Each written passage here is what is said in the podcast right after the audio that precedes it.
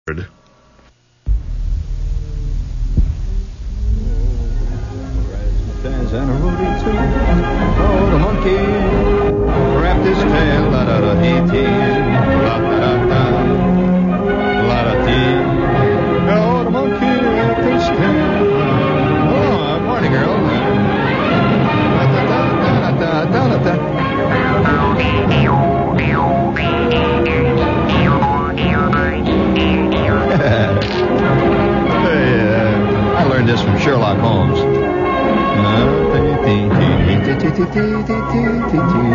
You mean they give me a microphone tonight? It works? Oh my God! they can hear me. Huh?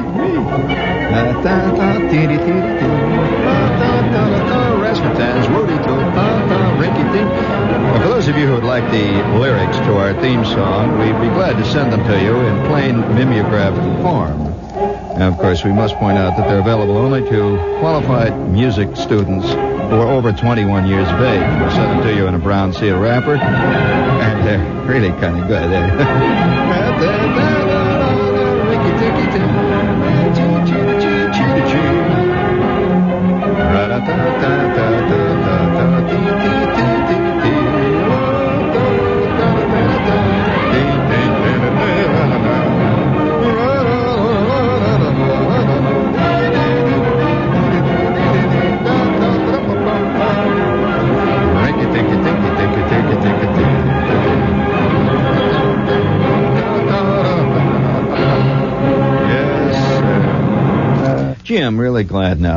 It's finally happened. I can see where you can buy a Peace watch. Kind of nice.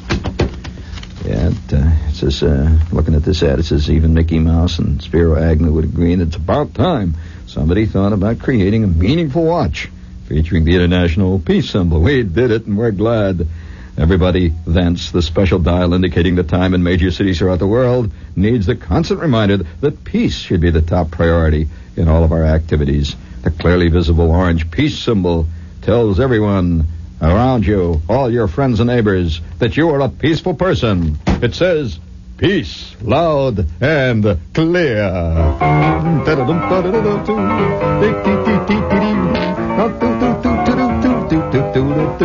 Hooray, hooray, hooray, hooray for peace, peace, peace. Hooray, hooray for P-E-A-C-E, peace. Hooray, hooray, hooray. One day they'll have peace, peace, cereals, peace, soft drinks and all. Hooray for the new car called PC, PC, Peace. Hooray, hooray, hooray, hooray. Hooray for good old peace, good old calm and serenity. Hooray, hooray for the Kama Sutra. Hooray, hooray, hooray, hooray for peace. Razzmatazz, hooray, hooray, hooray. Oh, how I love peace. Oh, there ain't nothing like peace. I've given up sex. All I love today is peace. P-E-A-C-E-E-E-E. Hooray, hooray, hooray, hooray for peace. Yes, sir. Hooray for good old, wonderful, lovely peace. Oh, I want to take Fulbright. Oh, how I love Fulbright. Give me George McGovern every time. Hooray, hooray, hooray for P-E-A-C-E. Yeah. Hooray, hooray for peace. Yeah, yeah. Oh, baby, I love you. Oh, I love calm. I love calm and serenities and marching peoples of the world. Hooray, hooray, hooray for her peace. Hooray. Let's sing it all together. Yeah, yeah. Buy a Peace watch, buy a new Peace cereal, get yourself a brand new Peace automobile, yeah, yeah, yeah. Drive a new Peace motorcycle, yeah. Get yourself a pair of Peace shoes. The new Peace jockey shorts with a symbol on the behind will make everybody know that you is a peaceful living creature and you love life. Hello, hello, hello, hello, peace. Yeah, yeah, yeah. Hooray for peace all the way. Peace wallpaper, eight dollars is the yard. You can buy yourself a new Peace chair with the symbols all over the bottom of it. Uh, hooray for the new, hooray for the new Peace, Peace, Peace. The new Peace that comes by the yard. Buttons, t-shirts too, suits and watches now. The new Peace galoshes. a new Peace raincoat. It will guard you from fallout and strontium 90. And everybody will know that you is a peace-loving man. Just put all your dough there on the peace symbol, yeah. Pa pa pa pa pa pa pa pa P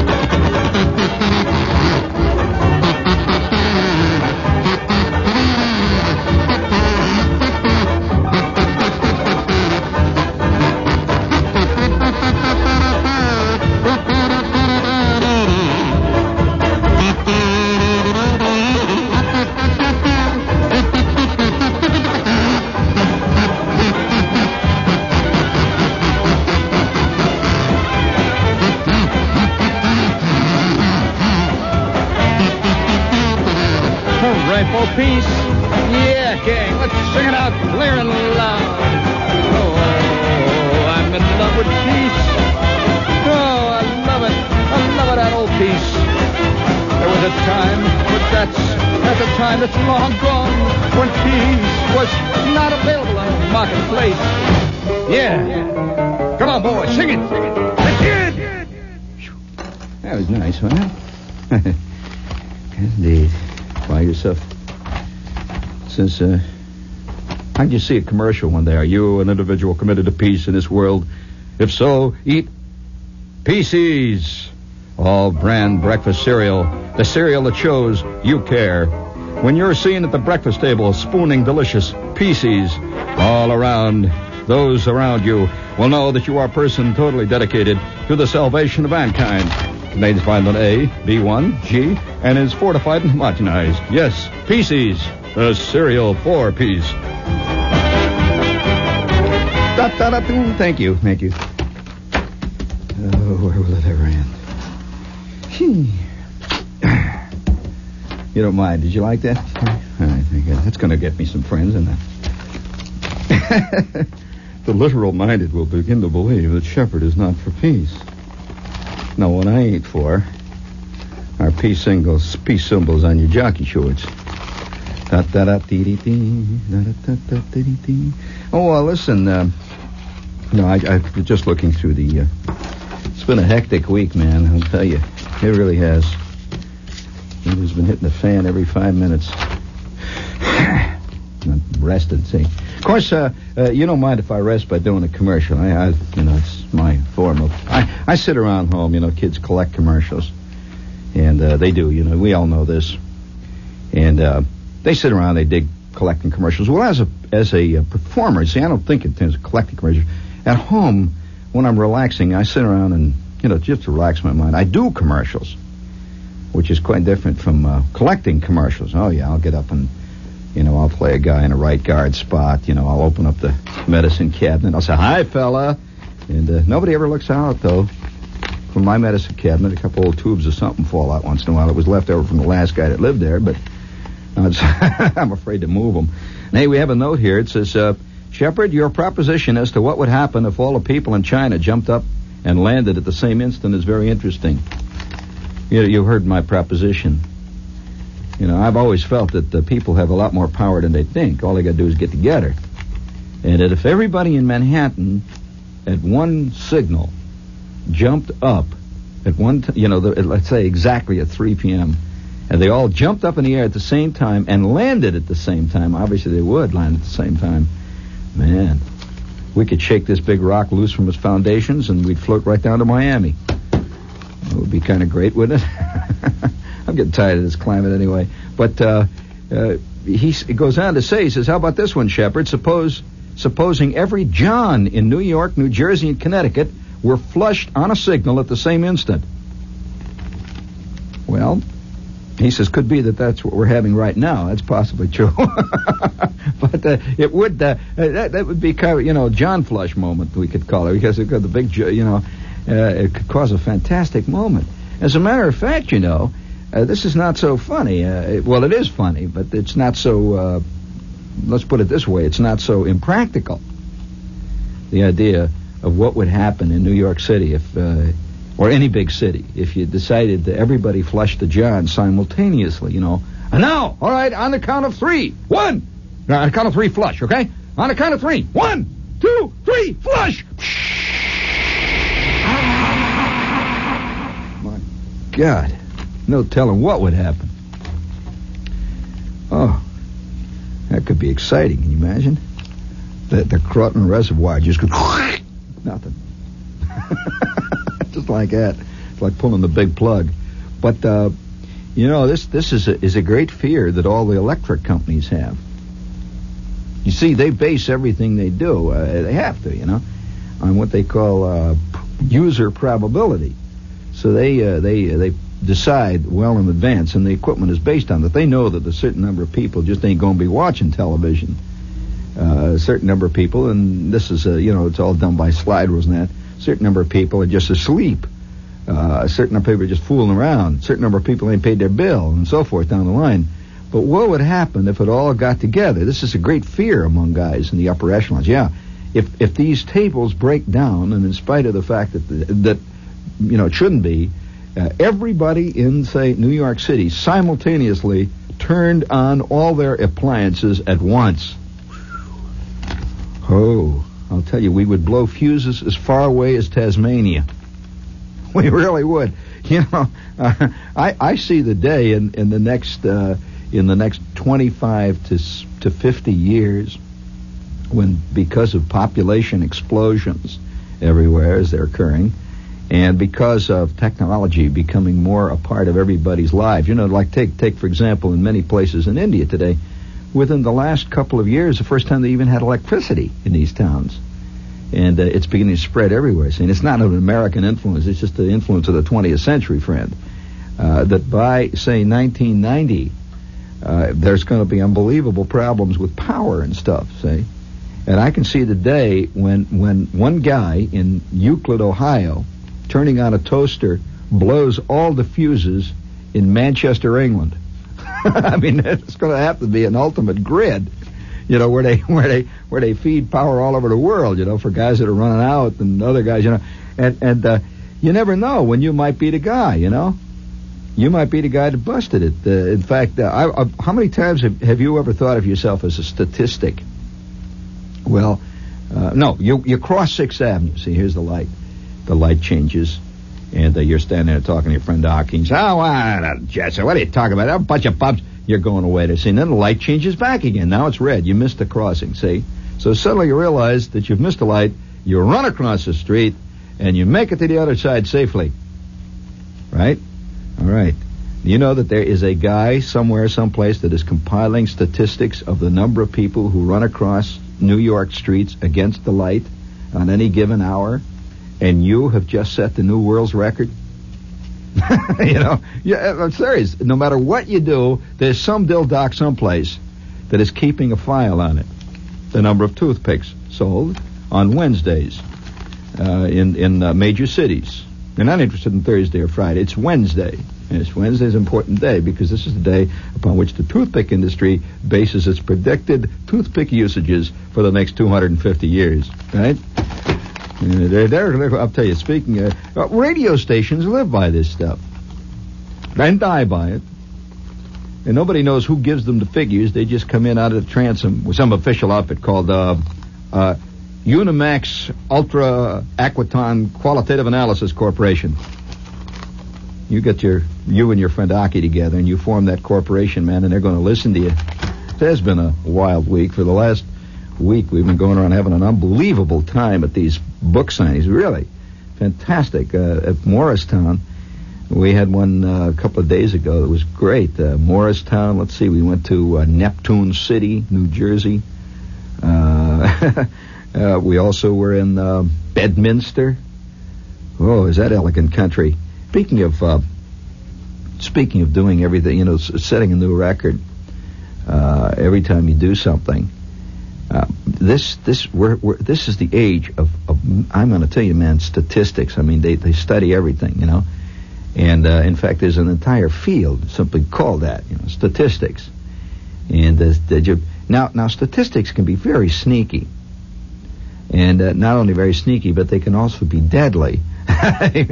uh, because most statistics are taken on what they call a random sampling. Now, what is a random sampling? Well, that means that if you go to the to the Atlantic Ocean, say you go out to to uh, let's say you go out to uh, Jones Beach, right? That's the Atlantic Ocean, right? You go out to Jones Beach, and you take a little teacup, say, maybe a teaspoon, and uh, you you take a teaspoon and you dip it into the water, and then you come back and you put it under the microscope, and you discover that there are no sharks in your teaspoon. At which point you then issue that according to a random sampling taken by a very authoritative source, there are no sharks in the Atlantic Ocean. That's true. I'm not being funny. I'm, I'm, I'm, telling you this is absolutely the truth. This is the problem with the random sampling technique. Now, on the other hand, you could you could go to say uh, you could go to say a place, uh, uh, let's say off the coast of Bimini somewhere, see, and uh, this is down in the Keys, right? And you take a net and you throw it out and you pull it back in and you catch 42 sharks. You then issue a statement that there are roughly 42 sharks per yard and a half square feet in the Atlantic Ocean. now that's that's uh, that's the problem with this. Now now throughout the history of of uh, man's struggling in the 20th century, he's fallen prey to those statistics. You know who one of the first big boo boos who first laid the first gigantic boo boo of them all? On the basis of, of uh, random samplings, would you guess? One of the greatest fiascos of all history was based on misreading a random sampling of a poll. You curious which one it was? Well, uh, there was a very famous. Uh, it's written about in many play, many areas. There was a very famous meeting that Adolf Hitler had with groups of his staff you know, guys like the head of the Army and the Navy and the head of the State Department in Hitler's Germany and so forth. And they had just received, they had just received a worldwide poll, which uh, various German ambassadors had conducted in various nations, like America, like uh, England, uh, like uh, places like uh, Australia, and they had come up with the conclusion that people of these countries not only would not fight against uh, Germany if Germany moved into places like Poland and so forth, but they would come in on their side. Did you know that? All right. So it was on the basis of this fantastic poll that he says, well, we will go into Germany, we will go into Poland tonight. And the planes started and the ships rolled and the whole business started. And of course, it wasn't until a couple of moments later that he realized the poll was wrong. But at that point, it was too late. It was like pregnancy. It was there. Now, uh, I'm, I'm, why I bring this up, I don't know, but but but uh, we're we're we're constantly being subjected to these polls, and people really believe in them. You know, they really they really uh, they believe in these things, and and and random. You know, speaking of random, have you ever heard of the random factor? You know what is it? The random factor. This is a this is a, an absolute factor in all high level mathematical conclusions. Now, the random factor means stuff that just happens, that has no explanation. Just it's random, you know, just happens. Well, that's also a, an escape valve for when the whole thing falls down. See, so when the, when the poll blows up, they well, of course we took into account the random factor, which uh, of course the random factor means that they're all wet. But uh, the the uh, the random factor. Now now we as as people, you know, Americans uh, are strange people by world standards, really. You know, and and uh, what are what among among other things that we're we're strange to other people is that we do not give any credence. None of us. Are you ready? To that strange shifting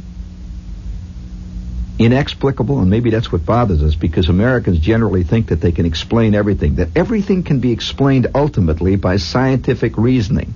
We are a nation that believes in science the way other nations believe in religion. We really do. Anybody that comes trotting on a show with, quote, scientific credentials, he can tell Johnny Carson anything, and he'll buy it. And his audience will buy it even more. And uh, yeah, yeah, you remember all these scientists were writing all the books about UFO a couple of years. Oh man, they were all over the place. Where they? You know, where are they? I mean, they kind of disappeared. But uh, nevertheless, uh, yeah, you remember the scientist that came on before we went to the moon and said the moon was covered with a with a, an 18 foot layer of dust, and that whatever landed on the moon would immediately sink. Do you remember that? This guy was all over the place, and he was talking about this, and uh, and he wrote a book on it, I think. And he was also he was a very famous scientist. As a matter of fact, I think he was at Harvard or someplace like that. And and he's disappeared. Nobody nobody rushed over this. Well, sir, what happened with that? See. He said, "Well, I'll tell you, it's uh, it's on the other side of the moon, but it's uh, true. We have not yet gone over there." Either they said, "I have been misunderstood," but what I have said. Uh, the, the, interpretation put on my work was, of course, erroneous from the beginnings. I said it is conceivably possible that there is an 18 foot thing. Now, you'll find way in the back there, I also mentioned it is possible also that the, the, the Earth the, the, Earth and the Moon have the same kind of crust. However, uh, oh, you know, nobody. so, so nobody's ever wrong. He's always misinterpreted. This is, of course, a, a, a master uh, thing that politicians all know very well. Nobody ever says anything wrong. He's always uh, misquoted. And uh, yeah, you can go, ah, that bum! And uh, later, uh, when it says Charlie Brown called Fred Ochweiler a bum, and when he's hauled up uh, to talk to Gabe Pressman about it, he says, well, I, I was I was mis, mis, uh, misquoted. I, I didn't say he was, I, I didn't say that uh, uh, Charlie Ochweiler was a bum. All I hollered was, he's a bum! And I could have been anybody, actually. know, it goes on and on. So, nevertheless, the uh, the idea of uh, you know Hitler making a fantastic boo boo because of a, of a of an error in polls, and uh, another thing too, be careful about believing the evidence of your own eyes. Now, many great mistakes have been made in history by that, because people act differently when they're in front of you than when they're not there. Uh, they do. it's you do. I mean, I do. Everybody has a tendency to do that, you know. So uh, so uh, this has happened to many a politician. See, he stood on uh, on many a many a balcony, and everybody's hollered, you know, whatever it is they're hollering at the very time. You know, the uh, people love to holler slogans. Now that doesn't mean they believe in the slogan. It's just fun to holler. Has it occurred to you that, that hollering is a great uh, is, is is a great release? Just hollering, you know. Uh, and I and I think this is one of the things that sports give us. Gives a place you can legally holler. It's one of the very few places that you can holler your head out. And by the way, holler murderous things without anybody, you know, coming out and throwing a net over you. Uh, it's true. It's, it's very definitely true. And everybody secretly likes to holler. It's a great, great feeling just to yell. Because after all, we have we are blessed with one of the. Do you know that man, among all the animals, is rated well up in the in the top area, well up in the top area of, of all the animals in the world with vocal powers. Man is a loud creature. he really is. And a guy hollering can be heard for miles. A really good hollerer. Have you ever heard a good hollerer? You know they have hollering contests in various parts of the country. That's not hog calling contest, it's a hollering contest. So the the uh, the judges are stationed, let's say, four and a half miles away, and each guy is given a thing to holler, a special thing that is only his to holler, you see. And and so that when a guy four and a half miles away, and the judges, by the way, do not know what they're supposed to holler. So if the judge is standing there real quiet, seeing he's he's out in his field, he's four and a half miles away from the hollering platform, and he hears somebody holler, "Sweet potatoes!" He writes down "sweet potatoes," you know, and that means hollerer number four has fi- he's heard hollerer number four and, and uh, this is a this is a contest that is uh, is highly fought out. Uh, and guys go into training for for weeks uh, before the the uh, big hollering contest. And when they are winners, these guys are local celebrities. In fact, uh, in some cases, statewide celebrities. The number one hollerer in the state. Now, why not? We think it's funny, but you know, almost all athletic contests are based on a, some kind of a physical attribute. It's a fact. So uh, you take you take guys running a hundred yard dash. What are they testing? Well, they're testing who can run the fastest. Well, what's uh, any less? Uh, what's more, why is is is hollering silly when running isn't? I mean, it's it's a physical attribute after all. Some guys can holler better than other guys. Why not award those guys for that? Now, uh, these physical attributes, almost every sport. Think of other sports. All right, uh, you, you, uh, there's a sport of, uh, let's say, tennis, for example. What is tennis primarily a test of? Well, I'd say basically coordination. Guy without a guy can be faster than grease lightning, but uh, but be a lousy tennis player. Why? No coordination. You know, he, he he just can't flip that ball back where he wants it. He can get there, but he can't flip it back. So coordination really is what tennis is about. What's baseball? Well, baseball is about a lot of things, uh, and least of all strength. Uh, in other words, a, a guy hitting a ball solidly, a fastball, doesn't have to have a lot of strength behind it. It's again coordination. It's the it's the coordination of that movement of the bat and that fastball coming in there. Man, he's going to put that thing 450 yards out or 450 feet. Now that's coordination again. Now on the other hand, you take a pitcher pitching. Uh, that sometimes is uh, is a test of strength. Or as how many of you get bugged every time Andy Granatelli comes on those commercials? Double strength. Did you you keep hearing that? He keeps saying double strength STP. Large people, numbers of people say strength instead of strength. Strength. Uh, it's S T R E N T H. Strength. Uh, in certain areas, of course, it's always the cavalry that goes galloping in to save the people uh, at the last instant. You know, the Seventh Cavalry. Uh, yeah, it's the Seventh Cavalry come in there. And uh, uh, how many of you out there suffer from arthritis? Arthritis, yeah. Oh, I know a lot of people have arthritis trouble. Another thing too, uh, I grew up with this. There's thousands of people. I'm sure many of them listen to me right now. Well, I tell you, the trouble with Charles is he has so much problems. You see, he he has bronchial trouble. Well, uh, yeah, you know. Uh, in fact, it's getting to the point now where most most doctors, really good uh, doctors, particularly GPs, they go along with it in fact, I had a doctor the other day talk about a lot of his patients come in and they have bronchial problems. Well, uh, you know, you can't fight it. It's just it's too big. it's too big. Uh, also, how many how many people uh, suffer from what is euphemistically known as uh, these are folk diseases? See, this thing called folk diseases. There's a genuine disease capitalized, a genuine disease called back trouble. It's back trouble. Yeah. There's another disease called weak knee. Or weak ankle. That's another one. A lot of people have a weak ankle. Uh, the, the, nerves. That's a that's a total folk disease. A guy has uh, trouble with his nerves. What the you know? What, but so uh, yeah, the the random sampling of the average guy is going to lead you to get nothing but random samplings. and, uh, yes, and and I and I noticed. Uh, of course, one of the things that uh, that you got to face in this time in this life is that uh, is that uh, the no matter where you go, uh, you're gonna you're gonna find the uh, the guy that goes against whatever the poll is. Like like they put on these new cars on the subway. Right? Did you hear about the new cars? Yeah, they put new cars on the trains out here. You know, you know the interurban trains and stuff. And uh, so they were asking him, uh, what what about the train? What about the new cars? Well, here they put you know forty million dollar car on there. That's dumb to ask a New Yorker what he thinks of anything. He's going to say it's rotten.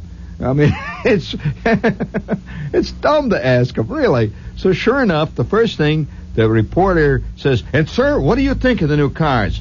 And there's a pause. Ah, there, what do you mean? They're late like all the rest of them. They're rotten.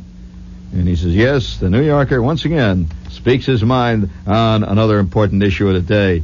So it's it's part of the it's part of the uh, I, I say it has to be part of the urban complex, and it's also part of that undiscovered, unsung athletic prowess that we all secretly have and we like to exercise, hollering. That uh, that man man hollers best when he hollers out of anger. In fact, uh, uh, you can't to, to imagine yourself hollering words of love over four counties. Never work. Never work.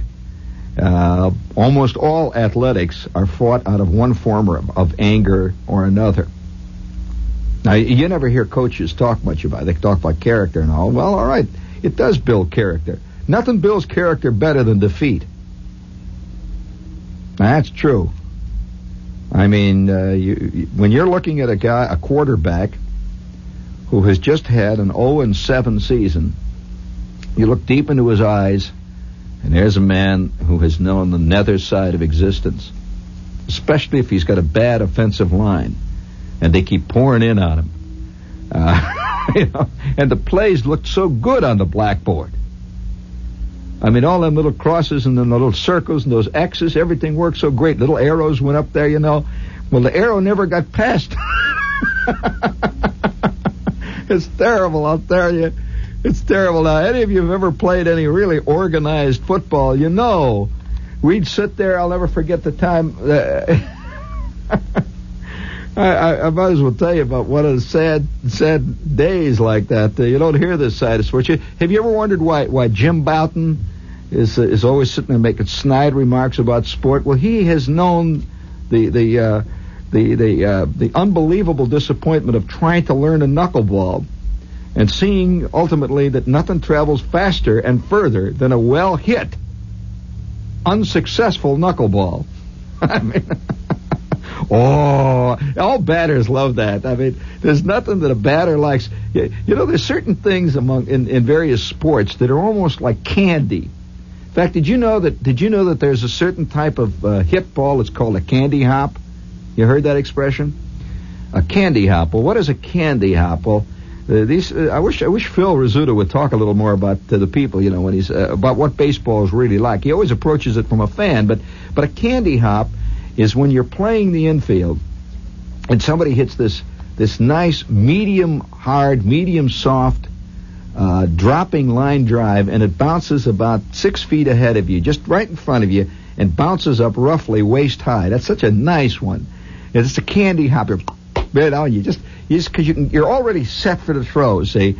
And that's that's called a candy hop. Well, the other day I saw a third baseman do a terrible thing. See, uh, and sometimes when you're when you see a candy hop coming at you, it's like anything else in your life. When you when you see this great thing happening to you that you've been waiting for all month, that's the thing you're going to boot because of anticipation. I, I was watching I was watching the, the national tennis finals on TV the other day. See, and this this guy comes running up, Stan Smith. You know, somebody hit this ball off the off the off the end of his racket. It was a you know it was a bad little lob that went up in the air. See, and Smith rushes up. You can just see, oh wow, here I get him. You know, he was going to spy. You know, he was going to slam this one back. You know, to the back line. He was going to just take this, cut this guy's legs right out from under him. You know, he comes running up, wham! He hits it, and it goes dunk right into the net.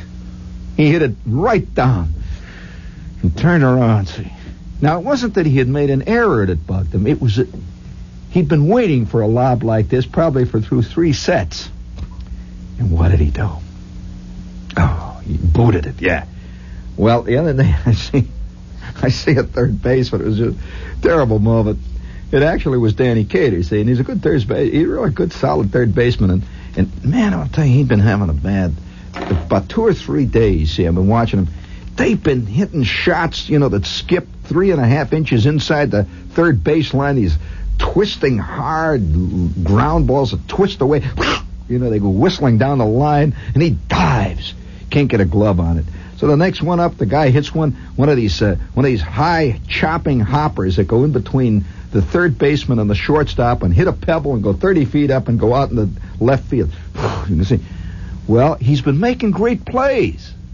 He caught a foul ball. I want to tell you, he left his feet and caught a foul ball that whistled through the coach, coaching box about three feet off the ground. He caught it going away. See? Well, finally, in the eighth inning, some right-handed hitter comes up, and he swings at a at a at a uh, at a slider, see, and he just caught it right, and it just went down to third base. It was the kind of kind of thing I could see Kate had been looking for. It just just beautiful. See, and already you can hear Phil Rizzuto. Uh, he's closing his scorebook on that inning. He says, "Well," the, and you see Cater. Get, he's set for the throw already. The ball bounces up. Perfect bounce. Perfect bounce. it goes into his glove, and it was a moment of instant, just like an instant, and you had a sense, uh oh, something's happening. It goes into his glove, and it goes up in the air again. You saw it's gone. See even the even the runner was was was astounded. You know, it was one of those hits. So he tried to make the throw, and he finally got a, got the handle on the ball. He threw it back at first base into the upper deck, threw a run, scored. there are errors, but then there are these terrible moments in life, you know that. So, so it's the it's the it's the moment that you look forward to, you know, the the instant. Well, now to take it onto another side, there are moments in all in all of sports that the player looks forward to the way you look forward to in your office. Say if you work in an office, and there's this this easy thing happens one day. If let's say you're a teller in the bank and everybody hands you nothing but checks that are even numbers. Like all the checks today are for $100. you don't have to make any change, and everyone's depositing them. You know, just put them in one hundred dollars. You stamp it. You know, it's a great day. It's what you're looking forward to. Not the checks that come in, you know, for for nine hundred and sixty-seven dollars and twenty-seven cents less interest. You have to figure it out, you know. Well, all right. Uh, what are some of the things that players look for? Well, that's the candy hop. Now, of course, another one, outfielders have their thing, you know, the can of corn. You know what a can of corn is? You know what this is, Jerry. Can of corn is one of those nice, high, easy fly balls that come drifting out there that your Aunt Min could catch in her crocheting bag. You know, that kind. now, now these, these are things guys look for. The can of corn, say. Well, now there are things that hitters look forward to. Now, You've probably heard the expression, but you know what a hitter looks forward to? What is called euphemistically in the trade the hanger. Well, what is a hanger? Well, a hanger is a is a curve that don't, roughly. It's a fastball that ain't. Uh, it, it, you know, here's here's Tom Seaver winding up. You know, he's going to let you have that fastball right over the inside corner, and you're getting ready for him to blow the smoke past you. See, and he winds up. Something happens vaguely to his timing it looks the same when he winds up. He lets it go, but for some reason or other, that big old ball comes floating down there like a watermelon. Oh, that's a good feeling. Oh, it's a good, great, groovy feeling, you know. And you wait, you know, you just watch it come in there, see, and you wait, and you just let her go. You know, just bring it in there, throw everything you got. Ooh, nothing's worse than to pop up a hanger. you know, just, it goes straight up. Oh. Missing one? Yeah, that's something else. But to pop it up, this is what causes suicides. Well, when you see a, a player really, really, really flub what could be called candy in his field, you see that moment of total human frustration. Like the other day, I was watching a pro football game, you know, and this this uh, this tight end this tight end cuts in, and the, the wide end goes way out. The tight end cuts in. Quarterback drifts back. Say he, and this was with the, the New England Patriots. They're now the New England Patriots. Say, the, he drifts back, and, and for some reason or other, all the defenders took out after this this uh, wide end, and here is the tight end. He's trotting along. He looks back. He looks around, and there ain't nobody within 50 yards of him, and there's nothing but the goal line. He's about maybe 10, 12 yards from the goal line. Well, the quarterback sets himself up, and he lets that pass go. See, and I'm telling you, friends, it was right on the money. It was a beautiful. That pass comes arching down. This guy looks up. It's what he's been dreaming of all. It's what he sees in his sleep in the middle of the off season. A beautiful, soft pass coming right. It comes right down into his arms. We will mercifully draw the curtains over what occurred at that moment. We do not wish to rub salt in the wounds of a man already probably tortured. He will not get a pass like this for the next five seasons. But suffice it to say that the last sight that we saw of that guy, he was laying on the ground, beating his fists into the ground, into the earth, and kicking his shoes. And the quarterback just turned around. His head is hanging low, you know, and you could see him kicking the kicking the soil there. And the, and the wide end came trotting back and he had a funny look on his face. They're the moments in every man's life, friends, when you blow the big issue. It's like the time I going out with this girl when I was a sophomore in school. And she was so beautiful. And I was hoping, to, you know, just to get close enough to touch her hand. And we dated for months. And I always was afraid now if I rush it a little bit, she's going to throw me right out of the car. And finally, it wasn't until six months after I stopped dating her that I heard that uh, Everybody, including the elevator operator, had made total time with this chick by the direct approach. You know, the direct approach. But it was too late then. I just lay on the ground and kicked my feet in the earth and threw my shoes up and yelled. I mean, another candy hop and hit me in the teeth.